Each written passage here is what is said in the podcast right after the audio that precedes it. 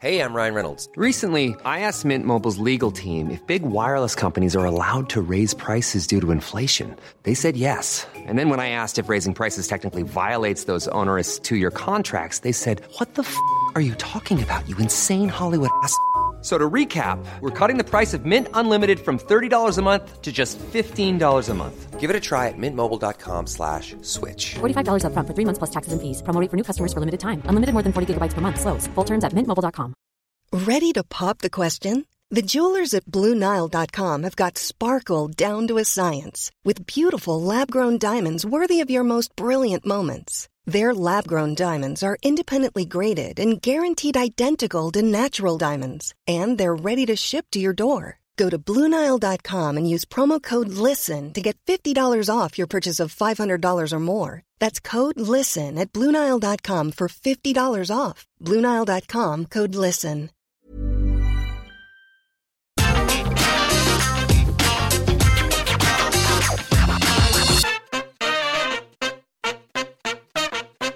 It can't be easy to leave WWE. Even if you're struggling to get on TV, surely deep down you've got to have the mentality that to get in the game you have to be on the bench. And let's face it, we all grew up wanting to be WWE superstars and astronauts. With that said, there's an exception to every rule, because look at this. I'm Simon from What Culture. Please do hit that subscribe button. And this is 10 exact moments when ex-WW wrestlers knew they'd made the right decision. Number 10, Ruby Soho. Ruby Riot, as she was known in WWE, didn't get a fair shake. Anyone that had seen her on the independent scene knew what she was capable of, and while there were glimpses of this, mostly she was one of these folk that was fighting to get on the show. I don't know, you tell me. It all led to her getting released in June 2021, which was still quite the surprise, as there hadn't even been a peep she was on the chopping block. And even Ruby herself has said this came totally out of left field. Just got a phone call and that was that. While this can't have been fun though, fast forward to AEW's All Out event and man, within seconds she knew this was all a blessing in disguise.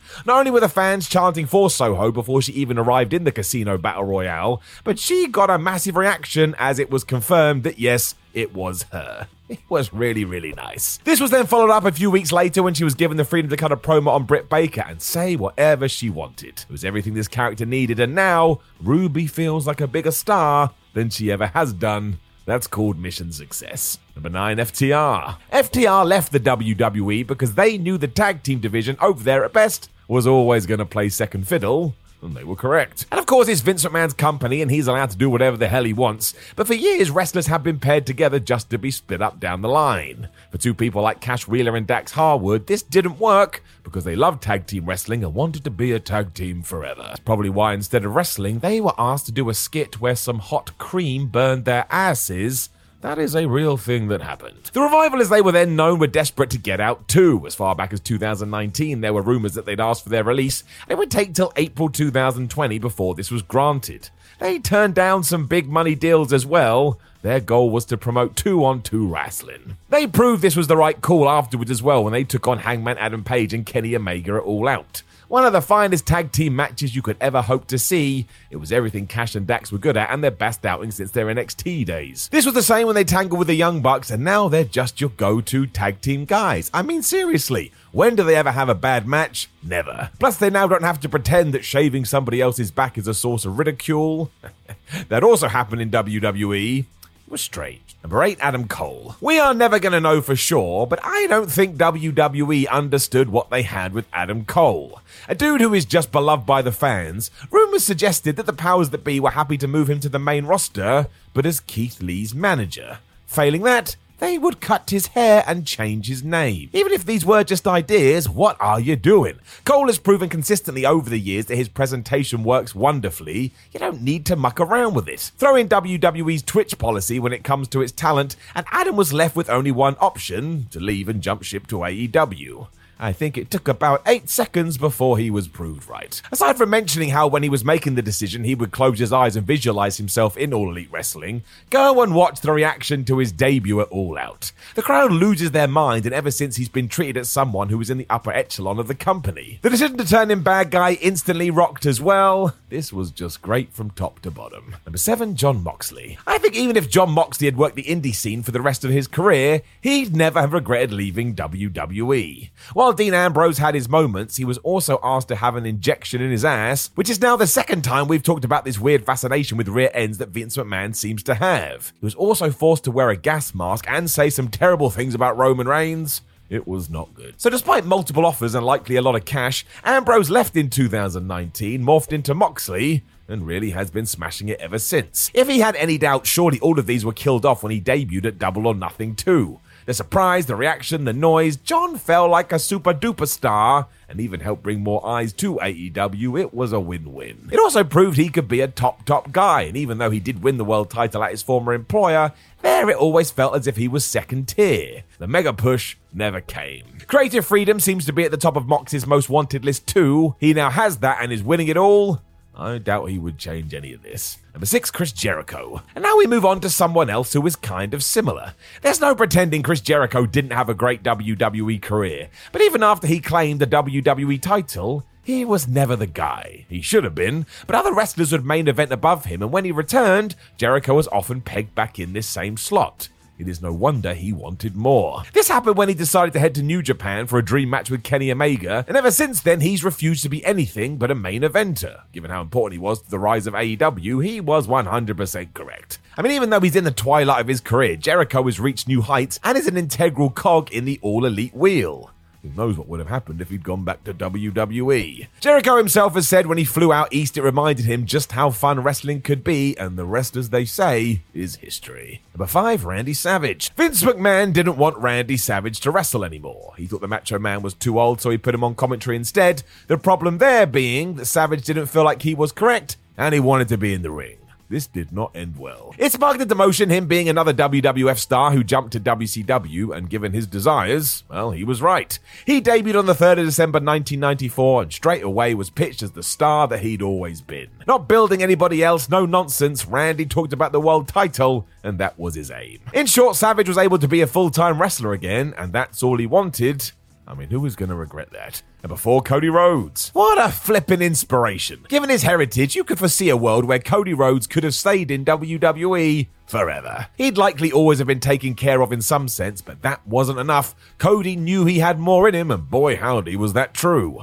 Aside from going on a tear throughout the independents, Rhodes was an integral part of ensuring the All-In pay-per-view became real, and of course then launched AEW. So he backed himself, became a better wrestler because of it, and now is a megastar. That is awesome. It's a far cry from being pegged as Stardust, a character that I did enjoy muchly for the record, and I don't think anyone predicted this in 2016, probably not even Rhodes himself. It just goes to show, though, if you know you have something more, go and get it. Number 3, Brian Danielson. This one is slightly different. Brian Danielson has made it very clear ever since joining AEW that his decision to leave WWE was not an easy one. He ummed and ahed about it for months and has no ill feelings towards his former employer at all. In fact, if he had have stayed, he would have been more than fine with this. The man even wrote a letter thanking the company for the years they gave him because he's just a classy dude, but come on now. Just go and watch his match with Kenny Omega back from September 2021 on Dynamite. The sheer change in his offense and the leeway to just kick ass was like reverting to the Ring of Honor days, and fans hadn't seen this version of Brian in years. It ruled. He was also met by a thunderous reaction, and if all goes to plan, will now be remembered as a dude who helped AEW reach new heights. That's just cool, or at least it is to me. There could even be a world where Danielson returns to WWE in the future. He's kept his bridge so well built, and all this has done has reaffirmed that he is one of the best wrestlers ever. Number 2, Brock Lesnar. Is Brock Lesnar the greatest businessman in wrestling history? You would be hard pushed to find a better one. Even though he was offered the world in 2004 and a ton of money, he still decided to leave WWE because he didn't like the lifestyle. It's why the "you sold out" chants at WrestleMania 20 were a little odd. He was actually doing the opposite. Do not forget what he did afterwards either. A quick tryout with the NFL didn't work, so he went back to what had brought him to the dance in the first place, and became the UFC World Heavyweight Champion. Because of course he flippin' did. Furthermore, not only did this earn him even greater fame and money, but when he returned to WWE in 2012, he was an even bigger star than ever, where he could work minimal dates for all the Scrooge McDuck cash. You think Brock has sleepless nights about this? Only if he stays up laughing about what he pulled off. So it's another tale of somebody betting on themselves and smashing it. Just remember to always give it a go. Number 1, the New World Order. Kevin Nash, Scott Hall, and Hulk Hogan all left the then WWF for different reasons. The Hulkster wanted a crack at Hollywood, whereas Razor Ramon and Diesel had been offered so much money by WCW, they would have been crazy to turn it down. Early rumors suggested that there was a small chance they could all return, but I imagine this was just silly, because at Bash at the Beach 1996, they all joined forces, became the NWO, and transformed into one of the best groups ever. They also helped World Championship Wrestling turn the tide in the wrestling war, and look at the stars they became off the back of it. Even Hogan found a new lease of life, which he desperately needed. This was an all-time moment. And do not forget that it was a risk too. Hulk was so unsure about being the third man and going heel, Sting was waiting in the wings as a plan B, but the magic with this naturally was the fact they were all coming from the competition, and we could act like it was a hostile takeover. You couldn't have done it any better. And yeah, sure, let's not talk about what happened afterwards. Even when we're on a budget, we still deserve nice things. Quince is a place to scoop up stunning high-end goods for 50 to 80% less than similar brands. They have buttery soft cashmere sweaters starting at $50, luxurious Italian leather bags, and so much more.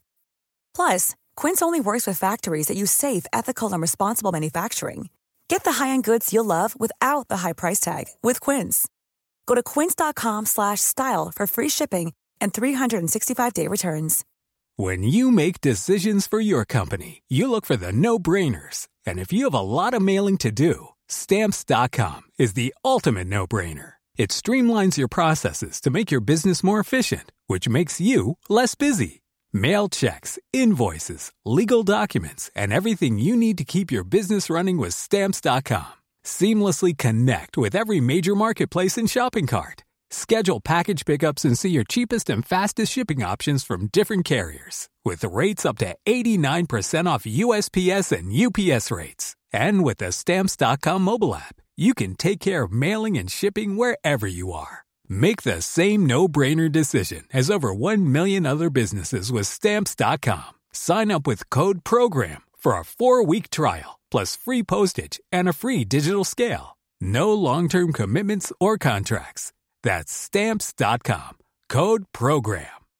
When you need mealtime inspiration, it's worth shopping Kroger, where you'll find over 30,000 mouth-watering choices that excite your inner foodie. And no matter what tasty choice you make, you'll enjoy our everyday low prices, plus extra ways to save, like digital coupons worth over $600 each week. You can also save up to $1 off per gallon at the pump with fuel points. More savings and more inspiring flavors make shopping Kroger worth it every time. Kroger, fresh for everyone. Fuel restrictions apply.